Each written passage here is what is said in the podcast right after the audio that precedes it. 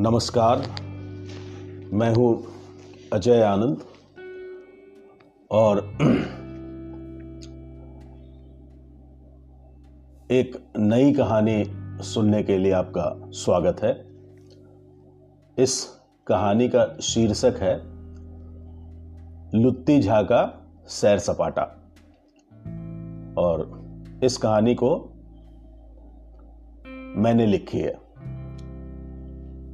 तो कहानी शुरू करते हैं। लुत्ती झा इसलिए परेशान लग रहे थे कि उन्हें शक हो रहा था कि गाड़ी डिक्की में पूरा सामान नहीं आ पाएगा। लुत्ती झा के इस सवाल पर बाकी लोग हंस रहे थे। उनके बेटे पुत्तन ने कहा कि उसने बहुत ठोक बजाकर ऐसी कार खरीदी थी जो उसके बड़े परिवार की जरूरतों के हिसाब से बिल्कुल सही बैठती थी। अब आजकल के ज़माने में यदि परिवार में मियाँ बीबी और दो बच्चों के अलावा दादा दादी भी मिल जाएँ, खासकर से किसी महानगर में तो उसे बड़ा परिवार ही कहेंगे। पुत्तन की बीबी तारा उनका बेटा गोलू और बेटी जूली तथा लुत्ती झा आज लंबी ड्राइव पर जा रहे थे। थोड़ी मेहनत, मशक्कत के बाद गाड़ी की डिक्की में तीन सूटकेस, दो मझोले आकार के बैग और चप्पलों से भरा एक झोला समा चुका था। ड्राइविंग सीट पर पुत्तन बैठ गया और लुत्ती झा ने लपक कर उसकी बगल वाली सीट हथिया ली। तारा थोड़ी निराश हुई, लेकिन जब भी पूरा परिवार एक साथ घूमने जाता था तो यही उसकी नियति हो जाती थी। लेकिन जब भी वह केवल अपने पति, यानी पुत्तन के साथ कहीं जाती थी, तब अगली सीट पर उसके एकाधिकार को कोई चुनौती नहीं देता था। पीछे वाली सीट पर तारा, उसका बेटा गोलू, बेटी जूली और बच्चों की दादी, यानी पार्वती झा बैठ गई। जब गोलू और जूली के बीच खिड़की वाली सीट को लेकर झगड़ा होने लगा तो तारा और दादी बीच में बैठ गई ताकि दोनों बच्चों को खिड़की के पास बैठकर बाहर का नज़ारा देखने का भरपूर मौका मिले। तारा ने अपनी गोद में वह झोला रख लिया, जिसमें नमकीन, गजक, सुहाल, पूरी, भाजी, मिठाइयाँ आदि रखी थी। अब दो बच्चों और दो बुज़ुर्गों को साथ लेकर चलने पर खाने पीने की चीज़ें तो रखनी ही पड़ती हैं। उनका घर जिस हाउसिंग सोसाइटी में है, वह हाईवे से सटे है। इसलिए पाँच मिनट में ही उनकी कार दिल्ली मेरठ एक्सप्रेसवे पर चढ़ चुकी थी। उसके बाद पलक झपकते ही कार हवा से बातें करने लगी। पुत्तन पिछले 10-15 वर्षों से गाड़ी चला रहा था। एक प्राइवेट कंपनी में सेल्स और मार्केटिंग में काम करने के कारण वह हर रोज औसतन 100 किलोमीटर तो ड्राइव कर ही लेता था। इसलिए यह कहने में कोई अतिशयोक्ति नहीं होगी कि वह एक माहिर ड्राइवर था। कार में बैठे लोगों के आश्वस्त चेहरे यही ज़ाहिर कर रहे थे। लेकिन लुत्ती झा उन लोगों से थोड़े अलग थे। जैसे ही कार की स्पीड 80 के आसपास जाती थी, लुत्ती झा अपने बेटे को टोकने लगते थे और उसे स्पीड कम करने को कहते थे। लुत्ती झा का कहना था कि पुत्तन मशहूर रेसर कार्तिके कार्तिकेयन तो है नहीं, इसलिए गाड़ी आराम से चले तो ही ठीक है। उस समय एक्सप्रेसवे पर ऐसे कई कार्तिकेयन भरे पड़े थे, जो सटासट उसकी कार को ओवरटेक कर रहे थे और पलक झपकते ही नज़रों से ओझल हो जा रहे थे। लुत्तन की गाड़ी की मजाल नहीं थी कि कांटा सत्तर से अस्सी की ओर बढ़े, क्योंकि एक माहिर बैकसीट ड्राइवर भी उस गाड़ी को अपने कंट्रोल में रखने की कोशिश कर रहा था। इससे यह भी पता चल रहा था कि लुत्तन की कार को ओवरटेक करने वाले ड्राइवर स्पीड लिमिट को मीलों पीछे छोड़ रहे थे। यह देखकर दादा थोड़ा बहुत बड़बड़ाते थे और पीछे बैठी बहू और पोते पोती का लिहाज करते हुए गाली बकने की अपनी उद्धत महत्वाकांक्षा पर लगाम लगाए हुए थे। पुत्तन बेचारा चुपचाप अपना ध्यान सामने सड़क पर गड़ाने की कोशिश कर रहा था। जब लुत्ती झा कुछ ज़्यादा ही बड़बड़ाने लगे तो पुत्तन ने उनकी ओर पान मसाले का डिब्बा बढ़ाया। जैसे ही पान मसाला मुँह में गया, थोड़ी ही देर में मुँह पीक से लबालब भर जाने के कारण लुत्ती झा बड़बड़ाने की स्थिति में बिल्कुल नहीं रहे। अब गाड़ी में कोई पीकदान तो रखा नहीं था। और उतनी स्पीड से चलती गाड़ी की खिड़की खोलकर भी पीक बाहर नहीं फेंक सकते थे। एक्सप्रेसवे से चलने के कारण वे लोग कब मेरठ पहुँच गए पता ही नहीं चला। जब गाड़ी मेरठ से आगे बढ़ी और खेत खलिहान दिखने लगे तो लुत्ती झा ने पुत्तन से गाड़ी रोकने का इशारा किया। मुँह में पान मसाले की पीक भरी होने के कारण वे बोलने में असमर्थ थे, इसलिए इशारों में बताया कि उन्हें ज़ोर की पेशाब लगी थी। जब पुत्तन ने बताया कि थोड़ा आगे जाकर किसी ढाबे के पास रुकेंगे तो पीछे से गोलू भी चिल्लाने लगा कि उसे भी हल्के होना है। पुत्तन ने थोड़ा सन्नाटा देखकर कार रोक दी। उसके बाद दादा, पुत्तन और गोलू कार की ओर पीट करके सड़क के किनारे लगी झाड़ियों की सिंचाई करने लगे। उसके बाद पुत्तन ने गाड़ी आगे बढ़ाई। बीच में चाय पीने और कमर सीधी करने के ख्याल से वे एक ढाबे पर रुके। उसके बाद दोपहर के बारह, साढ़े बारह बजे वे हरिद्वार पहुँचे। हाईवे से नीचे उतरने पर, थोड़ी ही दूर चलने पर पार्किंग मिल गई। पार्किंग में गाड़ी लगाने के बाद सभी लोग गंगा स्नान के लिए हर की पैड़ी पहुँच गए। गंगा स्नान और पूजा पाठ करने के बाद कार पार्किंग के पास बने एक ढाबे पर उन्होंने लंच किया और फिर आगे बढ़ गए। प्लान के मुताबिक गंगा स्नान पहले कर लिया गया था ताकि उसके बाद बिना किसी ग्लानी के नए साल की पार्टी का पूरा आनंद लिया जा सके। लुत्ती झा पर शुद्ध देसी घी के पराठों का असर जल्दी ही दिखने लगा और वे अपनी सीट पर बैठे ऊँगने लगे।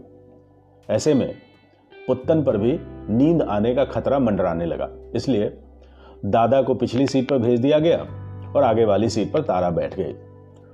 थोड़ी देर में गाड़ी की खिड़की से पहाड़ों का नज़ारा दिखने लगा।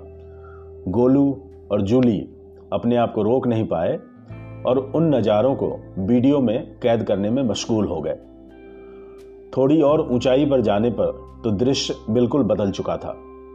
गाजियाबाद के सलेटी रंग के आसमान की जगह यहाँ नीला आसमान दिखाई दे रहा था। ऊँचे ऊँचे पेड़ आसमान से बातें कर रहे थे और उनके पीछे पहाड़ दिख रहे थे जो नीले और हरे रंगों के अनेक शेड दिखा रहे थे। जब पहाड़ों से सटी घुमावदार सड़क पर गाड़ी चल रही थी तो नीचे घाटी में बहती नदी को देखकर गजब का रोमांच पैदा हो रहा था।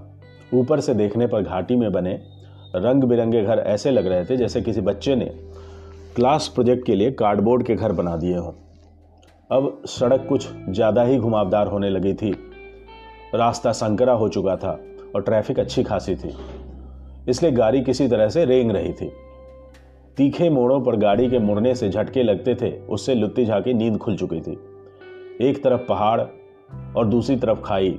देखकर उनके भीतर का बैक सीट ड्राइवर भी जाग चुका था। वे बार बार पुत्तन से, संभलना धीरे धीरे पहाड़ की तरफ़ दबा के, आदि शब्द बोल रहे थे। फिर लुत्ती झा फ्लैशबैक में चले गए। वे कहने लगे, बात उन दिनों की है, जब मैंने नई नई नौकरी ज्वाइन की थी। मेरी पोस्टिंग भुरकुंडा में हुई थी। रांची के पास एक छोटा सा शहर है, रामगढ़। वहीं से हाईवे से एक रास्ता गया है, जहाँ से कोई 20 किलोमीटर के बाद बुरकुंडा पड़ता है। वहाँ पर कोयले की खान है। मुझे सर्वे करने के सिलसिले में अक्सर आसपास की कोलियरी के दौरे पर जाना होता था। वहाँ तो इससे भी ज़्यादा घुमावदार रास्ते हैं। उस जमाने में इन फोर लेन या सिक्स लेन वाली सड़कों का नाम किसी ने नहीं सुना था। तीखे मोड़ों पर ड्राइवर ज़ोर से हॉर्न बजाते थे ताकि बाकी ड्राइवरों को सिग्नल मिल जाए। रात में हेडलाइन की, हेडलाइट के डिपर चमकाकर सिग्नल दिया करते थे। उसमें कुछ पगले ड्राइवर मिल ही जाते थे जो ऐसे चलाते थे, जैसे यमराज उनका लंगोटिया यार हो। हर महीने दो तीन एक्सीडेंट देखने को मिल ही जाते थे। पलक झपकते बस या जीप सैकड़ों फीट नीचे खाई में गिर जाती थी। कोई नहीं बचता था। रांची से रामगढ़ के रास्ते में तो एक बदनाम मोड़ था, जिसे लोग सरपटिया मोड़ कहते थे। सबसे ज़्यादा एक्सीडेंट उसी मोड़ पर होते थे। रांची से पटना जाने वाली हर बस वहाँ ज़रूर रुकती थी और बस के ड्राइवर और खलासी वहाँ रुककर पूजा पाठ करते थे ताकि आगे की यात्रा सुरक्षित हो। बेटा, सड़क के किनारे लोड साइन पर लिखा रहता है, ना पहुँचने से बेहतर है देरी से पहुँचना। पुत्तन ने झुंझलाते हुए कहा, पापा, वो जमाना और था। अब गाड़ियाँ पहले से बेहतर बनने लगी हैं। अब मेरी गाड़ी को ही लीजिए। इसमें छह एयर बैग लगे हैं और एंटी स्किड ब्रेकिंग सिस्टम है। वैसे भी, इस घुमावदार रास्ते पर कोई दुस्साहसी ही रैश ड्राइविंग करेगा। एक बात और, भगवान के लिए एक्सीडेंट की बातें करना बंद कर दीजिए। मुझे शांति से ड्राइविंग पर फोकस करने दीजिए। यह सुनकर लुत्ती झा को अच्छा नहीं लगा। कहने लगे कि आजकल की पीढ़ी के लोगों को बुज़ुर्गों की नसीहत की कीमत पता ही नहीं होती है। कहने लगे कि वे तो सबके भले के लिए कह रहे थे, बहरहाल। उसके बाद गाड़ी में थोड़ी देर के लिए खामोशी छा गई। अब वह खामोशी तभी टूटती थी जब गोलू और जूली कुछ अनोखा देखकर जोश में चिल्ला उठते थे। ऐसा ही एक मौका तब आया जब उनकी बगल से एक टैक्सी निकली जिसकी छत पर रबड़ की बड़ी सी नाव रखी थी। उसके देखते ही बच्चों ने बताया कि ज़रूर वे लोग रिवर राफ्टिंग के लिए जा रहे होंगे। जब बच्चों ने रिवर राफ्टिंग की बात की तो तारा ने बताया कि उस कड़ाके की ठंड में रिवर राफ्टिंग के बारे में सोचना भी दुश्वार होगा। उन घुमावदार रास्तों पर कोई दो घंटे की ड्राइव के बाद उनकी कार सड़क के नीचे एक कच्चे रास्ते पर उतर गई। लुत्ती झा के पूछने पर लुत्तन ने बताया कि नेविगेशन मैप के हिसाब से वह सही जा रहे थे। उस कच्चे रास्ते पर बड़े बड़े पत्थर थे, जिससे गाड़ी बड़ी मुश्किल से चल पा रही थी। गाड़ी बार बार हिचकोले खा रही थी। ऐसे में लुत्ती झा और पार्वती झा आँखें बंद किए भगवान भगवान कर रहे थे। दूसरी ओर गोलू और जूली, वाओ, अमेजिंग, जैसे शब्द चिल्ला चिल्ला कर बोल रहे थे। उम्र में फ़र्क का यह एक बेहतरीन नमूना हो सकता है। जिस बात पर छोटे बच्चे रोमांचित हो जाते हैं, उसी बात से बड़े बुज़ुर्गों के दिल में कितना भय घर कर जाता है। थोड़ी देर बाद रास्ते के बीचों बीच एक पहाड़ी नदी आ गई। महज चौड़ी रही होगी। देखने से पता चल रहा था कि छह इंच से ज़्यादा गहरी नहीं थी। लुत्तन ने क्लच को हल्का छोड़ा और धीरे से एक्सीलरेटर दबा दिया। पलक झपकते ही गाड़ी नदी के पार हो गई। उसके बाद कोई 200 मीटर चलने के बाद उनकी गाड़ी एक जगह रुक गई, जहाँ पर कोई 10-15 गाड़ियाँ एक कतार में पार्क की हुई थी। सब लोग गाड़ी से उतर गए। सामने एक कतार में छोटी छोटी झोपड़ियाँ बनी थी। एक तरफ़ एक कतार में लगभग बीस टेंट नज़र आ रहे थे। हर ओर रस्सियों से रंग बिरंगी पताकाएँ लहरा रही थी। गौर से देखने पर पता चला कि वे तिब्बती झंडे थे। लुत्तन एक गेट के भीतर चला गया।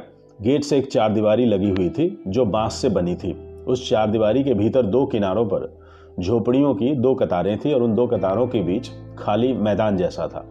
मैदान इतना बड़ा था कि उसमें मोहल्ला क्रिकेट आसानी से खेला जा सकता था। थोड़ी देर में उस गेट से बाहर एक बीस एक साल का लड़का निकला और उसके पीछे पीछे लुत्तन भी निकला। उस लड़के ने बारी बारी से उनका सामान गेट के भीतर पहुँचा दिया। उस जगह को देखने के बाद लुत्ती झा थोड़े निराश हुए। कहने लगे कि यदि ऐसी झोपड़ियों में ही रुकना था तो फिर अपने गाँव चले जाते। जिस किसी को कहते, अपनी झोपड़ी एक दिन, दो दिन के लिए ज़रूर दे देता, वो भी बिना किराए के। लुत्तन ने बताया कि वे झोपड़ियाँ नहीं थी, बल्कि कॉटेज थे। बहुत अनमने ढंग से जब लुत्ती झा वैसे ही एक झोपड़ी के भीतर गए तो आश्चर्य से उनका मुँह खुला का खुला रह गया। भीतर ऐशो आराम की हर चीज़ मौजूद थी।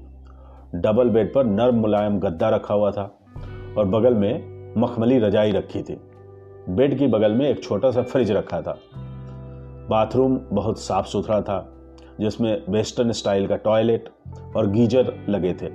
कमरे में से रूम फ्रेशनर की भीनी भीनी खुशबू आ रही थी। लुत्तन ने बताया कि पास वाले रिसोर्ट में जो टेंट दिख रहे थे, उनमें तो और भी अच्छी व्यवस्था थी। थोड़ी ही देर में सूर्यास्त हो गया और अंधेरा छा गया। उसके बाद रिसोर्ट के स्टाफ ने आँगन में लकड़ियों का ढेर लगाया और बड़ा सा अलाव जला दिया। लोग उस अलाव के इर्द गिर्द लगी कुर्सियों पर बैठ गए। लुत्तन ने अपने कमरे से विस्की की बोतल निकाली और अपने और अपने पिता के लिए पेग बनाने लगा। यह देखकर पार्वती झा को बहुत गुस्सा आ रहा था। कहने लगी कि लुत्तन झा को, लुत्ती झा को अपने बेटे के साथ जाम टकराने में शर्म आनी चाहिए। इस पर लुत्तन ने कहा कि अब इस ढलती उम्र में लुत्ती झा अपनी प्यास बुझाने कहाँ जाएँगे? पार्वती झा के कहने पर लुत्ती झा ने आश्वासन दिया कि वे अपनी हद में ही रहेंगे और जितना हो सके कम ही पिएँगे लेकिन कुछ सर्दी का असर था तो कुछ वहाँ के माहौल का असर था, जिससे लुत्ती झा कप अपनी हदें लांग गए, पता ही नहीं चला। सबसे कमाल तो तब हो गया जब लुत्ती झा भीड़ में घुसकर डांस भी करने लगे। रात के कोई दस बजे होंगे जब रिसोर्ट वालों ने डिनर लगा दिया। जब लुत्ती झा अपनी प्लेट लेकर आए तो सबको बड़ा ताज्जुब हुआ। उनकी प्लेट में हर वह चीज़ रखी थी जो वहाँ मिल रही थी। फ़िश फ्राई, चिकन की टांग और मीट के प्लेस मीट के पीस प्लेट में जगह बनाने के लिए एक दूसरे से गुत्थम गुत्था थे। उनकी बगल में चार गुलाब जामुन भी रखे थे। इसके बाद रोटी चावल के लिए अधिक जगह नहीं बचती थी, इसलिए लुत्ती झा बस एक ही, ने बस एक ही रोटी ली थी। ब्लड प्रेशर और डायबिटीज़ की दवाई चलने के कारण अब लुत्ती झा की खुराक बहुत कम हो चुकी है और परहेज ही चलता है। लेकिन यह एक अलग मामला था। बाकी लोग उनसे कह कुछ नहीं रहे थे, लेकिन आँखों के इशारे में एक दूसरे के साथ अपनी शंका बांट रहे थे। सबसे मज़े की बात यह थी कि लुत्ती झा ने पूरी प्लेट साफ़ कर दी और एक निवाला तक नहीं छोड़ा। खाना पीना समाप्त होने के बाद सब अपने अपने कमरों में चले गए। उसके बाद लुत्ती झा ने अपना फ़ोन निकाला और उस पार्टी के दौरान जितनी फ़ोटो उन्होंने खींची थी, उन सबको पता नहीं कहाँ कहाँ भेजने लगे। कुछ तो उनके रिश्तेदार थे, लेकिन ज़्यादातर उनके पुराने दोस्त थे जिनसे अब यदा कदा ही संपर्क होता था। उसके बाद लुत्ती झा ने अपने पुराने यार दोस्तों को फ़ोन लगाना शुरू किया। सबसे लगभग वह एक ही बात कह रहे थे, मैं ऋषिकेश के एक रिसोर्ट में ठहरा हुआ हूँ।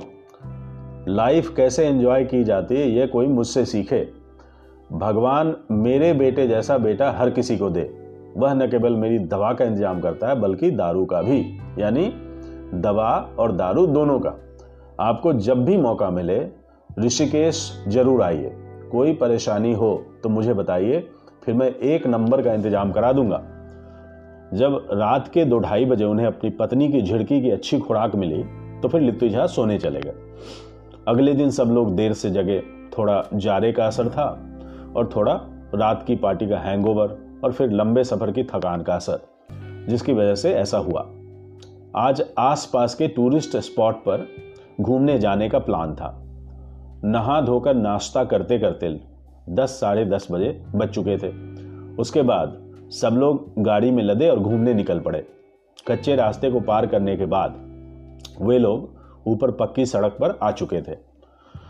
लगभग 10-15 मिनट चलने के बाद जब तारा को कुछ दुकानें दिखी तो उसने लुत्तन से गाड़ी रोकने को कहा, क्योंकि उसे रास्ते के लिए नमकीन और पानी की बोतलें खरीदनी थी।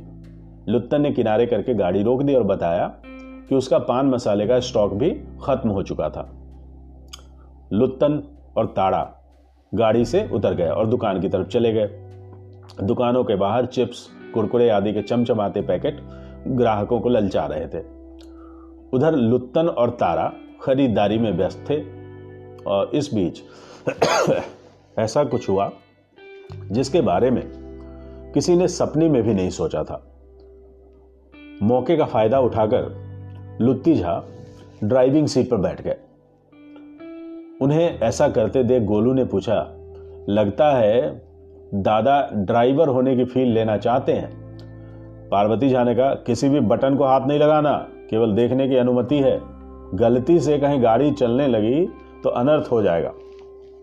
लुत्ती झा कुछ नहीं बोले और खामोश रहे। उन्होंने क्लच दबाया। गाड़ी को फ़र्स्ट गियर में डाला और फिर एक्सीलेटर पर पाँव दबा दिया। एक झटके में गाड़ी सरपट भागने लगी। पीछे की सीट पर बैठे तीनों लोग एक साथ चिल्लाने लगे।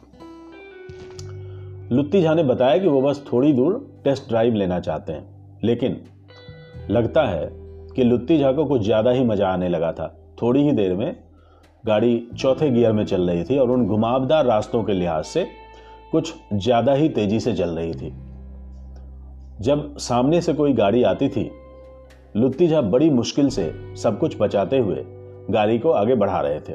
ऐसे में गाड़ी बिल्कुल लहरा जाती थी और पीछे बैठे तीनों लोग दाएँ से बाएँ और बाएँ से दाएँ झटके खाते थे। साथ में सभी लोग चीख चिल्ला रहे थे। गनीमत यह थी कि आज ट्रैफ़िक कम थी। शायद जनवरी की तीसरी तारीख होने के कारण ज़्यादातर सैलानी वहाँ से वापस जा चुके थे। गाड़ी तेज़ी से चलती चली जा रही थी। लुत्ती झा को ब्रेक और एक्सीलरेटर का अंतर समझ में नहीं आ रहा था। जब पीछे से गोलू ब्रेक दबाने को कहता था तो लुत्ती झा एक्सीलरेटर दबा देते थे। तभी उनके आगे एक गाड़ी नज़र आई जो धीरे धीरे चल रही थी। एक बार लुत्ती झा ने उसे ओवरटेक करने की कोशिश की, लेकिन सामने से एक बस चली आ रही थी। गनीमत है कि इस बार लुत्ती झा का पैर ब्रेक पेडल पर ही पड़ा था। इसलिए उनकी गाड़ी की रफ्तार कुछ कम हो चुकी थी। उनके आगे जो गाड़ी चल रही थी, उसके ऊपर रबड़ की बड़ी सी नाव रखी थी। वह एक खुली जीप थी, जिस पर पीछे कुछ हट्टे कट्टे युवक बैठे थे। उन लोगों को लुत्ती झा की गाड़ी की चाल ढाल से कुछ अंदेशा हुआ। उनमें से एक आदमी ने इशारे से उन्हें अपनी गाड़ी की खिड़की का शीशा उतारने को कहा। गोलू एक झटके में अगली सीट पर पहुँच गया और चारों खिड़कियों के शीशे उतार दिए। उसके बाद उस गाड़ी ने अपनी रफ्तार इतनी घटाई कि दोनों गाड़ियाँ एक दूसरे के अगल बगल चलने लगी। मौका पाते ही उनमें से एक युवक खिड़की के रास्ते इनकी गाड़ी के भीतर आ गया। उसने लुत्ती झा की सीट को पीछे की ओर कर दिया और फिर अपनी दोनों टांगे वहाँ घुसेड़ दी, जहाँ से क्लच, एक्सीलरेटर और ब्रेक को कंट्रोल किया जाता है। अब उसके दोनों हाथ स्टेयरिंग पर थे।